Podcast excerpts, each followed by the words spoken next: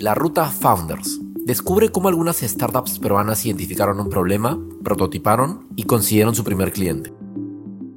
Carlos Vidal es uno de los fundadores de Mi Tienda, una plataforma para crear tiendas virtuales de implementación rápida, fáciles de usar y que permiten a cualquier pyme tener su primera página web. Ellos pertenecen a la sexta generación de Startup Perú. Mi Tienda surgió cuando Carlos y su equipo estaban en otra organización en la que descubrieron que lo que más necesitaban las pymes era vender. Aprovechando sus varios años desarrollando páginas web, lanzaron una herramienta para esta organización y luego crearon una marca independiente. El primer paso fue identificar las necesidades específicas para ciertos productos y servicios. Si bien cada negocio e industria es diferente, tuvieron que priorizar las funcionalidades más representativas para poder ser accesibles a pymes y poder iniciar las ventas de mi tienda. Felizmente, varios usuarios se adaptaron a las herramientas para poder continuar. Regalaron unas 5 tiendas a amigos y conocidos para poder contar con credenciales de clientes. Y finalmente consiguieron a sus primeros clientes vía la organización anterior a la que pertenecían. Ahora, mi tienda sigue acumulando más y más credenciales de pymes que lograron más ventas vía una página web sencilla y fácil de iniciar. Escuchemos la entrevista.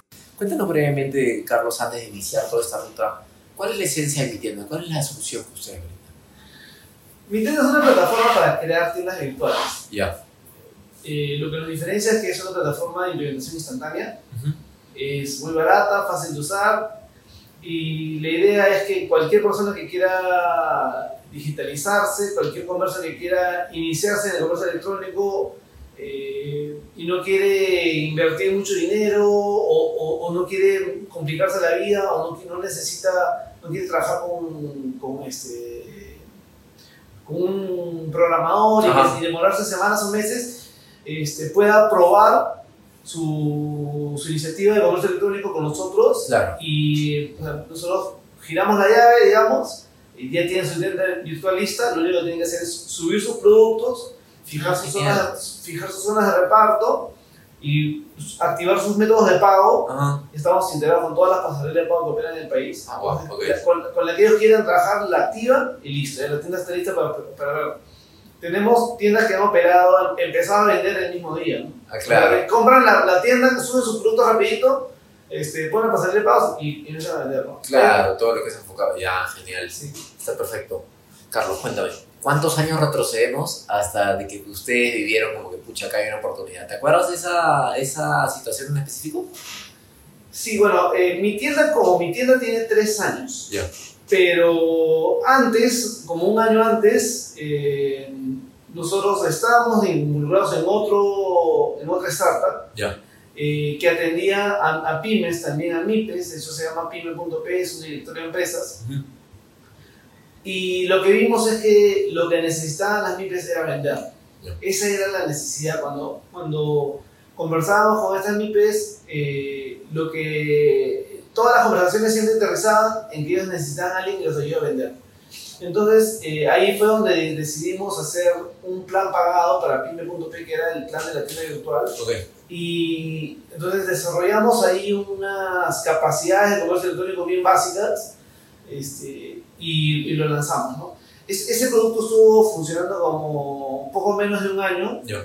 Eh, ahí conseguimos de repente los primeros clientes y después este, ya decidimos hacerlo bien, lo, lo, decidimos hacer como mi tienda, entonces invertimos un tiempo ahí para desarrollar mi tienda y este y al tienda nace como, como una plataforma este, específicamente para comercio electrónico. Ah, ok.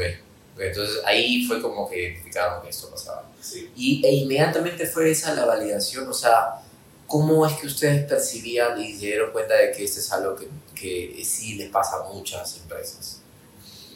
Eh, porque nosotros veníamos ya de, del mundo del desarrollo web. Ah, nosotros, este, yo en lo particular tengo 20 años haciendo páginas web. Entonces, este, y veníamos a atender a la grande empresa. O sea, nosotros desarrollábamos proyectos que costaban 10 mil dólares para arriba. ¿no? Entonces, cuando nos tocaba la puerta una MIPE a decirnos, quiero que nos hagas una tienda virtual, y nosotros le decíamos, ok, pero te va a costar 10 mil dólares o, o 10 mil soles por último. Eh, la MIPE me retrocedía y se acababan las conversaciones en ese momento. Claro, Entonces, este, eh, sabíamos que para poder atender esas MIPES teníamos que desarrollar un enlatado, teníamos que hacer, algo mucho más barato. Sí. Entonces, ahí fue con él. Claro, se dieron cuenta de ya. Cuéntame, cuando ya había, había decidieron, que vamos a crear un producto como para esto, ¿te acuerdas cuál fue el primer paso? Bueno, claro, ese es un enfoque distinto a otras entrevistas porque tú ya más o menos sabías cómo es que era el desarrollo. Particularmente tú que ya tenías este conocimiento, ¿te acuerdas cuál fue a la hora de crear este producto que permite, es un producto que permite que otras empresas lo usen? ¿Cuál fue la primera cosa que, tenía, que quisieron probar o cuál fue la primera parte del desarrollo? Eh, bueno, las tiendas virtuales tienen tres cosas mínimas. Ya. ¿no? O sea, el catálogo de productos, el carrito de compras y la pasarela de pagos. Claro. ¿no? Este, sabíamos que la pasarela de pagos era todo un mundo y que no nos íbamos a meter ahí a desarrollarlo y por eso es que decidimos integrar con, los, con las pasarelas de pagos que ya existían. Eh, y, sí o sí teníamos que desarrollar el catálogo de productos y el carrito de compras. Entonces, este, de repente donde, donde invertimos más tiempo, donde tuvimos que, donde sigue evolucionando más el producto es justamente el carrito de compras porque además es la parte más sensible del, de la tienda virtual donde a veces se caen las ventas. De la tienda virtual, incluso de los clientes de la tienda virtual. Claro. Entonces, este, es ahí donde invertimos más tiempo y era, ¿esto tenían, ustedes lo hacían de una sola manera o había una forma customizable que los clientes podían elegir cómo debería ser su carrito de compras? Eh, no, eh, hasta el día de hoy tenemos eh, dos flujos nada más. Ah, un flujo para productos y un flujo para servicios. Ah, okay. De hecho, el flujo ahorita está evolucionando porque, por ejemplo, ahora una cosa de la que estamos trabajando recién es este, que el, que el cliente final pueda elegir su horario de entrega. Okay. Entonces, eso, eso responde a cierto tipo de comercios, como por ejemplo mini markets, ¿no? Entonces, que donde ellos tienen que hacer repartos programados. Sí. el flujo de los servicios no incluía zona de reparto, más bien lo que sí incluía era generación de un ticket, un PDF con un código QR para poder canjear la entrada. Claro. Entonces, eran, esos, los dos flujos que hemos trabajado, pero sí vemos que hay, hay espacio para más flujos. O sea, por ejemplo, alguna vez tuvimos alguna, alguna pizzería. Entonces, la pizzería tenía horarios de entrega. Entonces, necesitamos que, la, que la, la, la, función de virtual funcione solamente dentro de esos horarios. Entonces, cada, cada negocio es una historia diferente este, cada, cada industria es diferente, entonces hay, hay camino ahí para hacer más variaciones. Sí, de varias variaciones o varias adiciones al flujo. Sí. Pero veo que el principal reto es, pucha, de, aparte de que todas las personas son distintas, las personas se, agrupan por tipo de negocio distinto, entonces tienes que llegar a una solución que quizás no le agrada a todas las personas, pero que sí sea del gran agrado de la mayoría, de la gran cantidad. No significa testearlo con un montón de personas y tener que analizarlo. Sí, este, no se puede contentar a todos, pero una de las cosas más simpáticas de esto es que uno, uno desarrolla algo de una manera y pronto los usuarios descubren cómo lo pueden usar de otra manera. Claro. ¿no? Es como que nos hackean y este, bueno, no quiero usar esa palabra porque van a pensar que. No, o sea, es como que, como que le, le sacan la vuelta a las limitaciones y, y, y, lo usan de otra manera. Pero sacan el jugo, claro. Es como que, pucha, la esencia es esto, es lo que necesito. O sea, con estas limitaciones eh, hago algo diferente. Claro, y a veces uno no se lo espera, son cosas que de verdad, ah, sí, ya, entonces uh, lo mandas a desarrollar y aparte de, ¿no?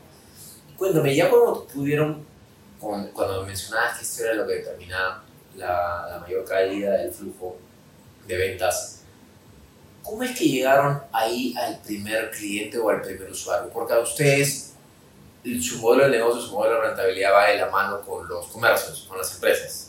Sí. Entonces, ¿te acuerdas cómo fue el primer usuario? Quizás hicieron una, quizás hicieron una marcha blanca, quizás empezaron con un usuario conocido, algún sí, amigo. Sí, fue una marcha blanca. Este, regalamos, me parece que cuatro o cinco tiendas a, amigos, a conocidos. Este, de repente lo, lo la, cuando alguien te regala algo, de repente no le das tanto valor cuando, cuando has pagado por eso, ¿no? Es verdad, sí. Entonces, este, no necesariamente esas tiendas fueron las mejores, pero sí nos sirvieron de portafolio, ¿no? Entonces, este... Como credenciales. Como credenciales. Ajá. Entonces, cuando ya nos decidimos a, a vender, a ofrecer servicio, ya teníamos algo que mostrar al menos. Así es. Entonces, este... Y como nosotros ya teníamos este directorio de empresas en pyme.p, lo que hicimos fue este, eh, comunicarnos a todas estas empresas que estaban registradas y ahí salieron, me parece, los primeros 12, 12 clientes. Claro. ¿no? Eh, y ya para cuando lanzamos mi tienda ya fue mucho más fácil.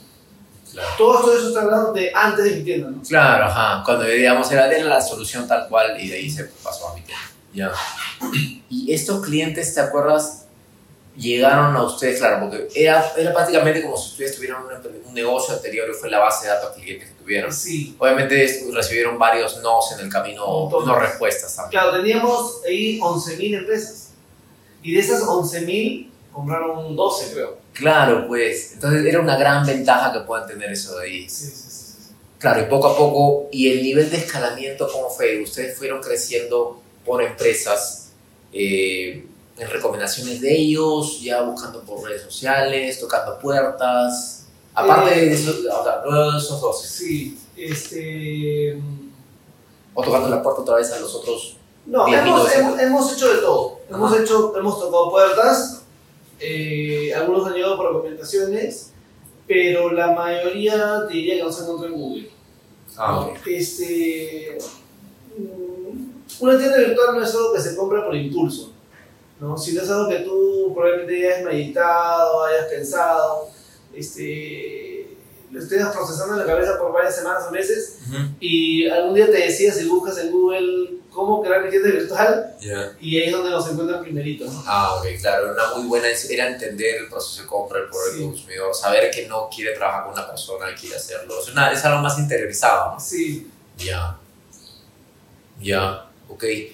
Ahora, Carlos, cuéntame, ¿qué recomendación? Ahora, si, mire, si fue, miraras para atrás ya. en estos, me comentaste tres años y varias etapas, ¿hay alguna etapa que tú crees que podría haber quizás empezado antes, podría haber sido más rápida o más eficiente? Eh, sí, varias. Este, pero por mencionarte una, este, nosotros nos demoramos un poco en salir con la prueba gratis. Ya. O sea, eh, al principio, o por casi año y medio, funcionamos solamente con planes pagados. Entonces, este, ahí había pues una... No nos poníamos de acuerdo los socios de qué estrategia seguir. Ya. ¿no? Este, mi socio eh, era más la idea de solamente trabajar con los clientes que pagan. Yo era más de la idea de repente de abrir un poquito la plataforma, que la prueben y, y que eso nos traiga más clientes. Ok. Este, y si yo mirara para atrás, de repente hubiese puesto la prueba desde el primer día. ¿no? Sí, ¿no? Sí, Con su pro y su contra, sus final pros y es sus contras, sí. Y dime, ¿qué le podrías recomendar a personas que ya conocen el desarrollo, eh, como tú que ya tenías varias experiencia en estos desarrolladores que quieren hacer un nuevo emprendimiento, sobre todo digital? ¿Hay alguna recomendación que le podrías dar a ellos? Eh, bueno, yo eh, pienso de que no, que no pretendan ser exitosos con su primer startup, ¿no? Este, yo creo que la primera startup va a ser para, para aprender, Ajá.